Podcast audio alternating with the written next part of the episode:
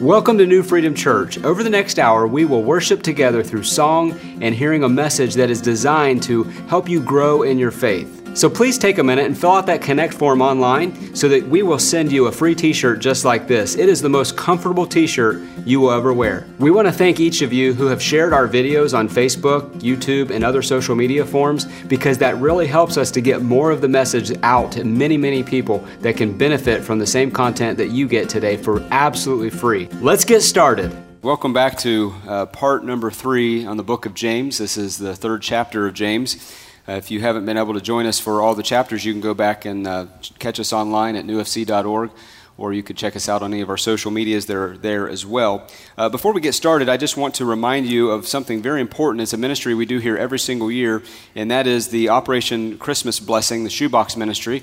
Uh, many of you have already received your box, and you're out diligently filling those boxes. And they're going to go literally around the world to bless children this year for Christmas who otherwise would not have an opportunity to receive anything. But not only the gifts do they receive in that box, but they also get a full gospel presentation to tell them about the true reason for the season, and that is Jesus. And so uh, next Sunday is your last Sunday to be able to bring back those boxes and return those. Make sure you follow the instructions that are on there. But if you did take a box, please uh, fill that, that, box and bring it back in.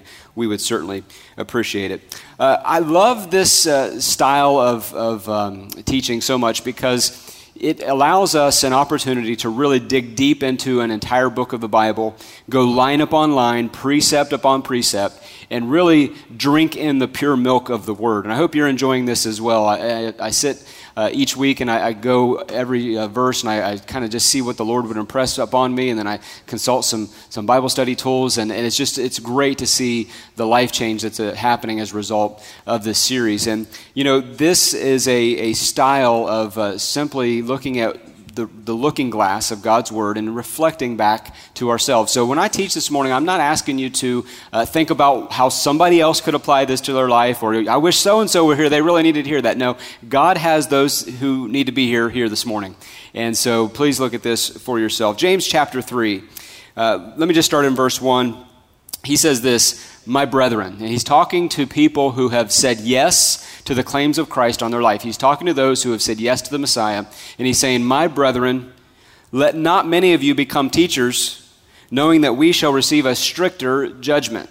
People say, uh, you know, Pastor, it looks so fun to do what you do. Or, or they might look at, at, at Nate singing and say, I, I want to do that. Or someone teaching a class. And, and I, my, my answer usually is, yeah, in, in some ways on a Sunday morning, that might look real fun or neat to do. But are you sure that you really want to do this? Are you really sure that you're signing up for something that uh, you have to understand will cause a stricter judgment or, or a higher level of scrutiny upon your life? This is something that we have to look at and say, God, have you really called me to do this kind of an instruction?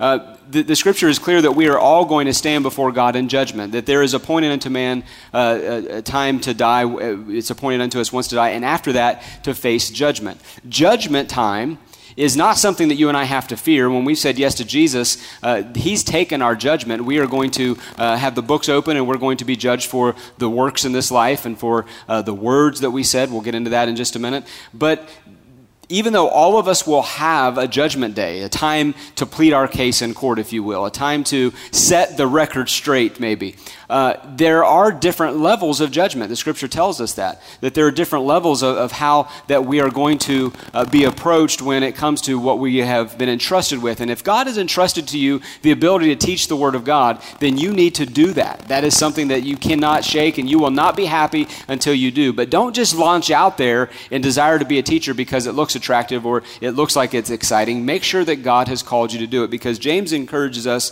to make sure that this is true of us us and what God would have us to do.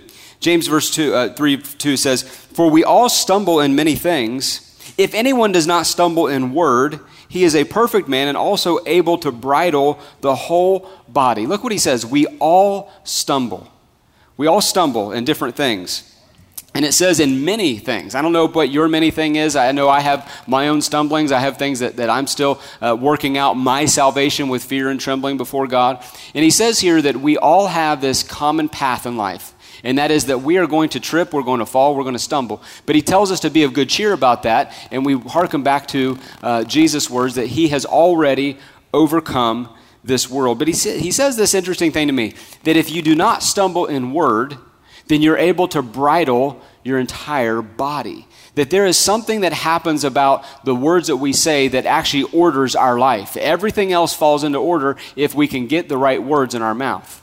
Here's the thing you have to understand about negative words you're the first one that hears them.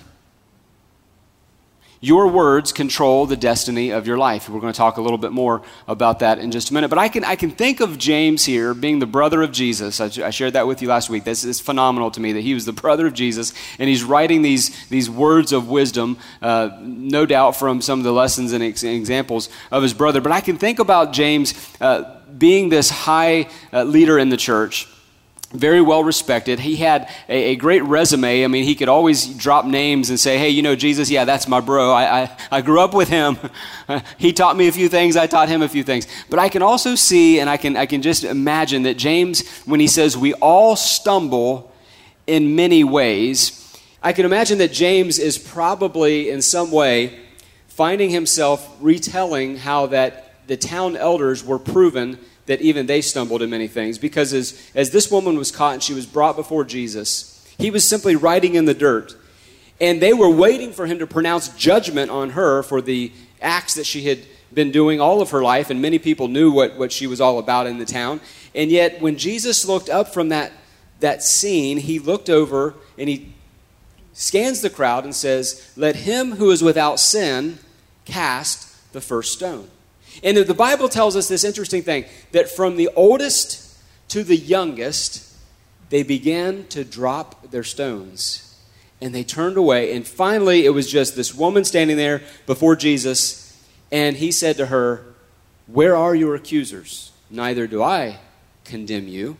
Go and sin no more.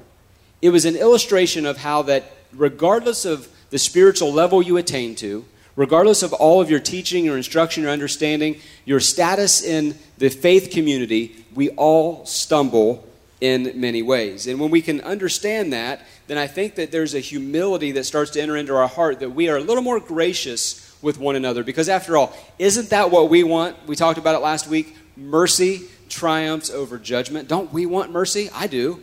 And so when we want mercy, we have to be merciful people. This next section of James uh, tar- talks about the tongue, and it harkens back to chapter one. And, and, I hate this picture, but I just have to show you this picture because it is it, hate maybe is too strong a language, but it just is so true. This picture is what I think of when I think of a gossiping tongue, and I, I think that no doubt James had his own. Uh, trial and probably had, had been around some church gossip. He was a leader of, of the early church, and there was some gossip, no doubt, that he was dealing with. And so Proverbs 18 and 21 tells us that the power of life and death is where? In the tongue. It's based upon the words that you say. The power of life or the power of death are contained in your tongue. And, and here's what he says He says, Indeed, we put bits in horses' mouths that they may obey us, and we turn their whole body. Think about such a large animal as a horse, and it can be turned and it can be manipulated and it can be told where to go just simply by the bit that's in its mouth. But when you pull back a little bit, it's going to have a response simply by a bit in its mouth. Look also at ships. Although they were so large and driven by fierce winds, they are turned with a very small rudder wherever the pilot desires. So a ship in this day was the largest uh, means of mass transportation that they knew. Many people could board a ship and they could, they could sail away and, and, go at a faster speed than you could by just riding a horse somewhere. You could get there a lot faster. But he's saying this take it, the large animal as a horse or a, a big seafaring ship and know that just a small rudder or a little bit, something the size maybe of your tongue, can control the entire direction of that horse or of that ship. So you and I can be navigated in our life by our words, by what we say, and that your entire body will follow suit, will, will line up. And I don't know about you, but, but there are some times where Joe Schutz just has to do some self talk. David said it like this I will encourage myself in the Lord. When nobody else is encouraging me, sometimes I just have to get into the scriptures and I have to find something that I can say that God has already said. Because if I say what I think, then I am responsible for backing that up. But if I find in here what God said, then I can say, You're not a man that you should lie.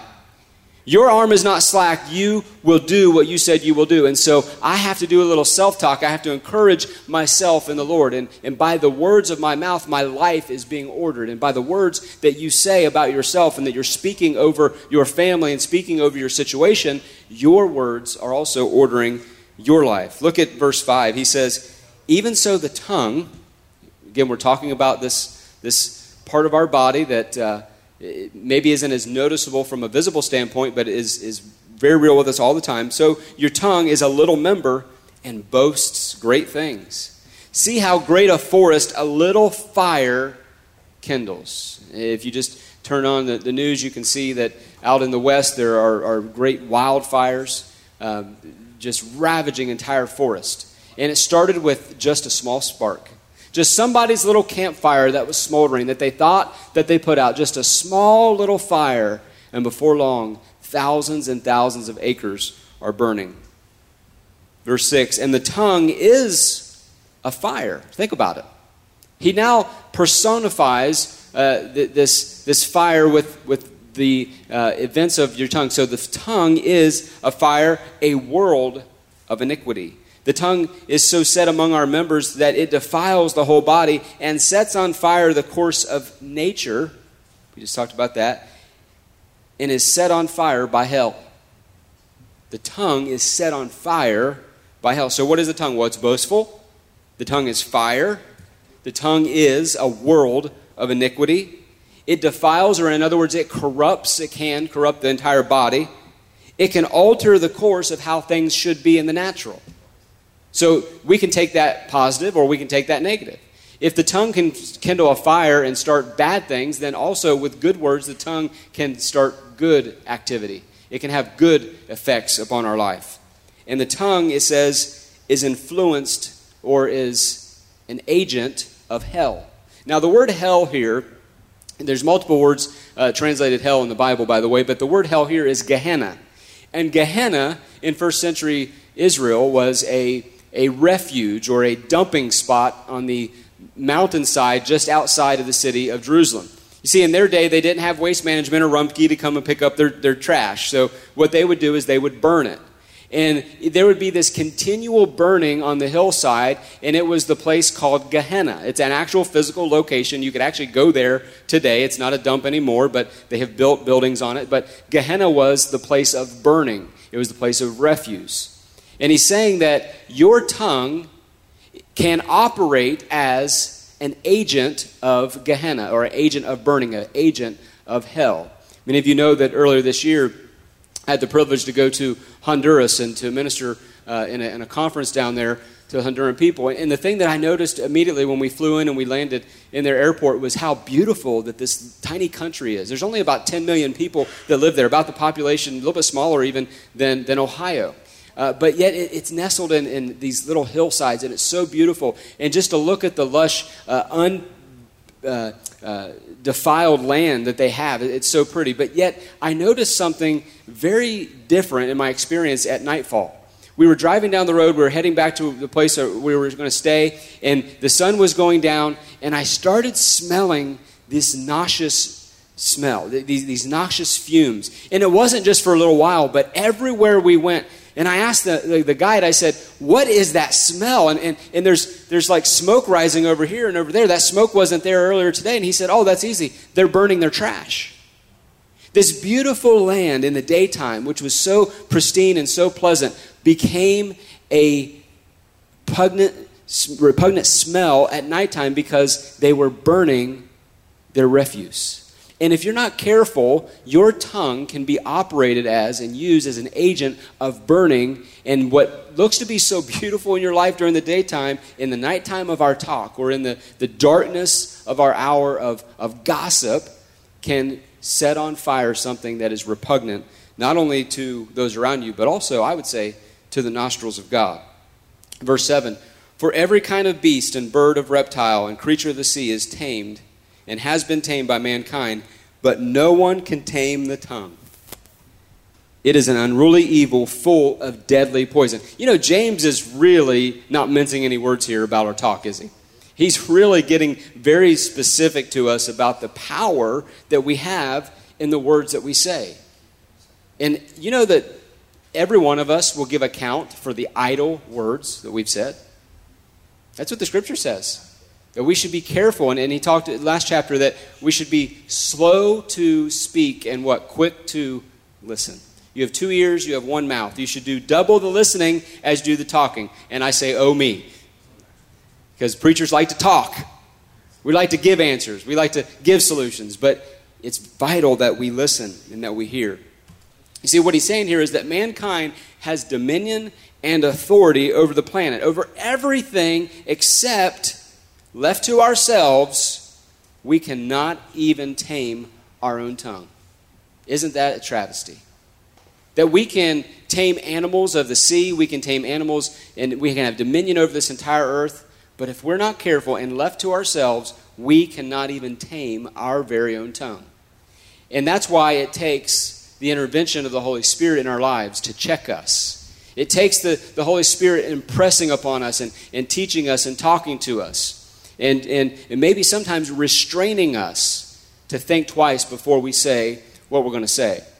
Now, I know some of you, you see these memes that float around, and, and you don't share every meme, but, but there's one I saw this week went right with my message, and I just, it was worthy of sharing. And, and uh, the, the meme said, uh, the person's pointing, they said, I speak in tongues, so I'm spiritual.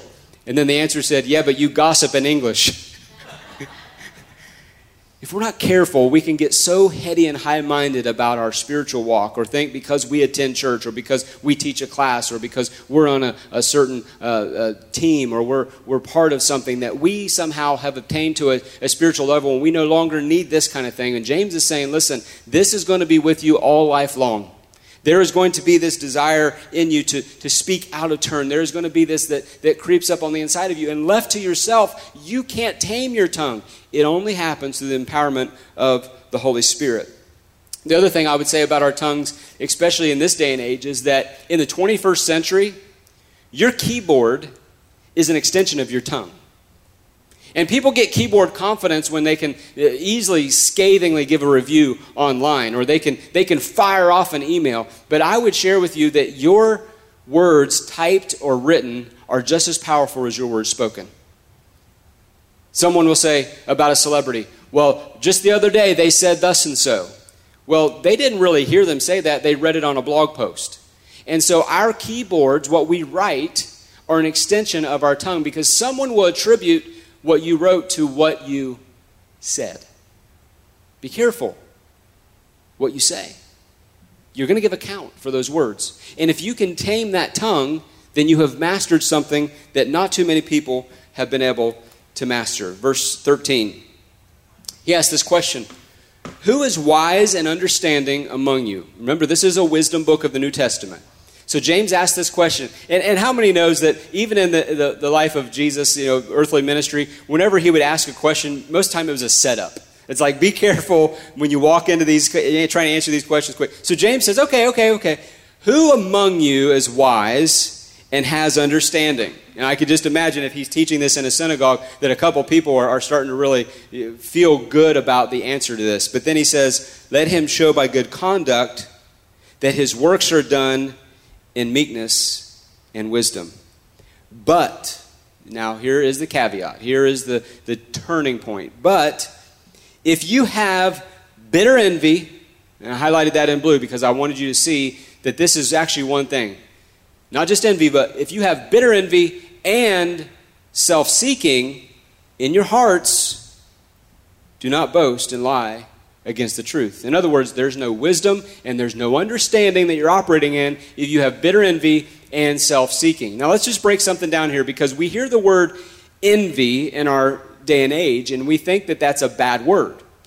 And it could be, but it may not be. It's kind of like the word lust. We hear the word lust and we always associate it with something sexual. But lust, defined, is simply strong desire. So lust is not a bad word, lust is not a bad thing. There is such thing as having a lust for life. You, you look at that little newborn baby, that little child that, that just gets born, and, and there is a, a des- strong desire to breathe and to live that they actually cry. They cry out because they're hungry. They cry out because they need change. They cry out because they have a lust for life. And so lust is not in and of itself a bad word. It's what we associate with it or what we tag onto it. Same with envy. Envy in and of itself is not a bad word. But envy is both a noun and a verb. Let's look at the noun of envy. Envy as a noun is bad because it's a feeling of discontent or resentful longing aroused by someone else's possessions, qualities, or luck. So get someone in your mind that you've always looked up to, someone that always had all the breaks, somebody that always had everything go good for them. And if you're not careful, you can fall into the category of wishing to be them or wishing that you had their stuff. And it's not just their stuff, it could be their appearance. It could be the success that they walk in, or that they're always so lucky. You know what was said about Michael Jordan, who I believe was the greatest basketball player of all time. And you can, you can debate me if you want, but Michael Jordan. So it was said of Michael Jordan that he would go in early and he would practice free throws. And he would shoot some days a thousand free throws. And one of the new players came on the team of the Chicago Bulls and they said, Michael, why is it that you practice so many free throws? You're one of the best players in the league. In fact, you hardly ever miss a free throw. And here's what he said I have found that the more I practice, the luckier I get on the court in the game. I wonder if it is the more that we read God's word, the more that we practice his presence, the more that we practice being the person that he's called us to be, that what others attribute as luck, it's really just simply a matter of having exercised ourselves to the point of the right response when the opportunity hits. Because each and every one of us are going to be tempted to say the wrong thing. We're going to be tempted to speak out of turn. We're going to be tempted to do what, what we want to do or, or to go in our own path. But God has given us His precious Holy Spirit to guide and direct and lead us. And so, envy as a noun is a bad thing. Looking at someone as just being lucky, maybe they worked really hard to get where they are. But envy as a verb can be a good thing. Envy as a verb is to desire a quality, a possession, or an attribute belonging to someone else.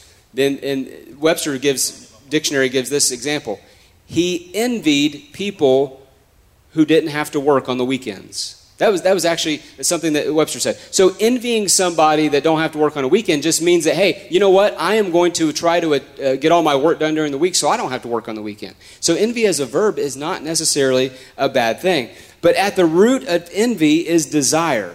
Please, please follow the scripture here. At the root of envy is desire or even admiration. You might admire something about somebody else and really want to be like them and try to, to mimic or try to attain to that level. Nothing wrong with that necessarily, as long as you're, you're not denying your own gifting and, and being mad at God for what He didn't give you. It is not envy that is our problem, but when mixed with self seeking, that's when it becomes explosive. Look what it says it says that when you have bitter envy, so it's not just envy, but it's bitter envy, and self seeking, where? In your heart.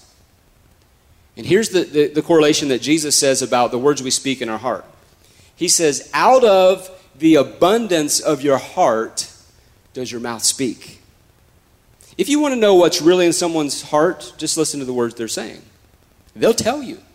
Now, they may do it in the form of a joke. You know, you've, you've had someone that, that gives you that backhanded compliment, and then they, at the end they say, I was just joking. No.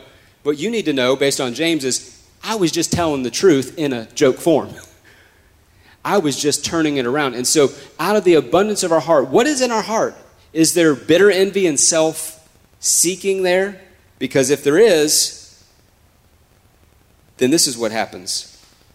Verse 16 for where envy and self seeking exist, see how he plays on those two again? He, he reiterates this because this is the formula. It's not just envy by itself, but when you couple it with a bitter envy and with self seeking, confusion and every evil thing is there. Think about some of your personal relationships. Think about some relationships you're in now and some that you've, you've traveled through, and maybe you're no longer in those relationships. When there starts to be confusion and there starts to be evil things, something evil is twisted, when it's, it's not straight and narrow, but when it's twisted, I'll bet that you could probably go back to the root of that and you can find some form of self seeking, some form of trying to angle to get your way, and some form of envy. Now, here's the way I've seen this played out is that people who admire you, they desire to draw close to you. They, they want to get close, and, and there's nothing wrong with that. And that's a lot of times how friendships form. That's a lot of times how we are closer to one family member than we are another family member. And, and we have circles of, of friends. And so when people admire you and they want to get close to you, they do that with a pure uh, motive most of the time in the beginning. But as someone gets closer to you, they start to see that you too, believe it or not, have flaws. Because we all have flaws. And when they see that you have those flaws, if they're not careful, this envy or this desire, this admiration that they had for you can come up into the place of a resentfulness or why is she so lucky? Why does she have it so good? Why does she have that position? I'm really just as good as her. And if they really knew how she was, then they wouldn't give her that kind of accolade anyway. And the bitter envy and self seeking can actually break relationships, family members who used to be close, no longer close. But at the root of that envy was really an admiration to begin with of something that they liked about you.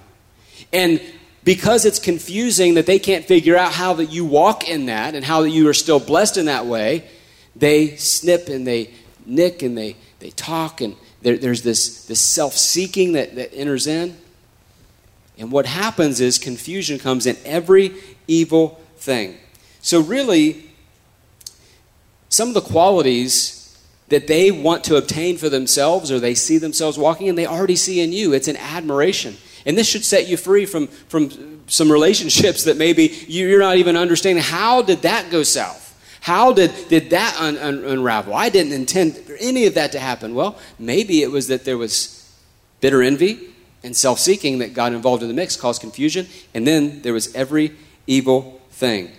But here's the encouragement I would give you don't hate back, don't stay separated, but rather seek the things which are above. Because if we're not careful, we could use our tongue to retaliate against those that have fallen out or those that, that have spoken ill of us. We want to use our tongue to retaliate back. But here's what he says in verse 17 it says, But the wisdom that is from above. So he's talking about godly wisdom. James, the book of wisdom literature in the New Testament, is talking about godly wisdom.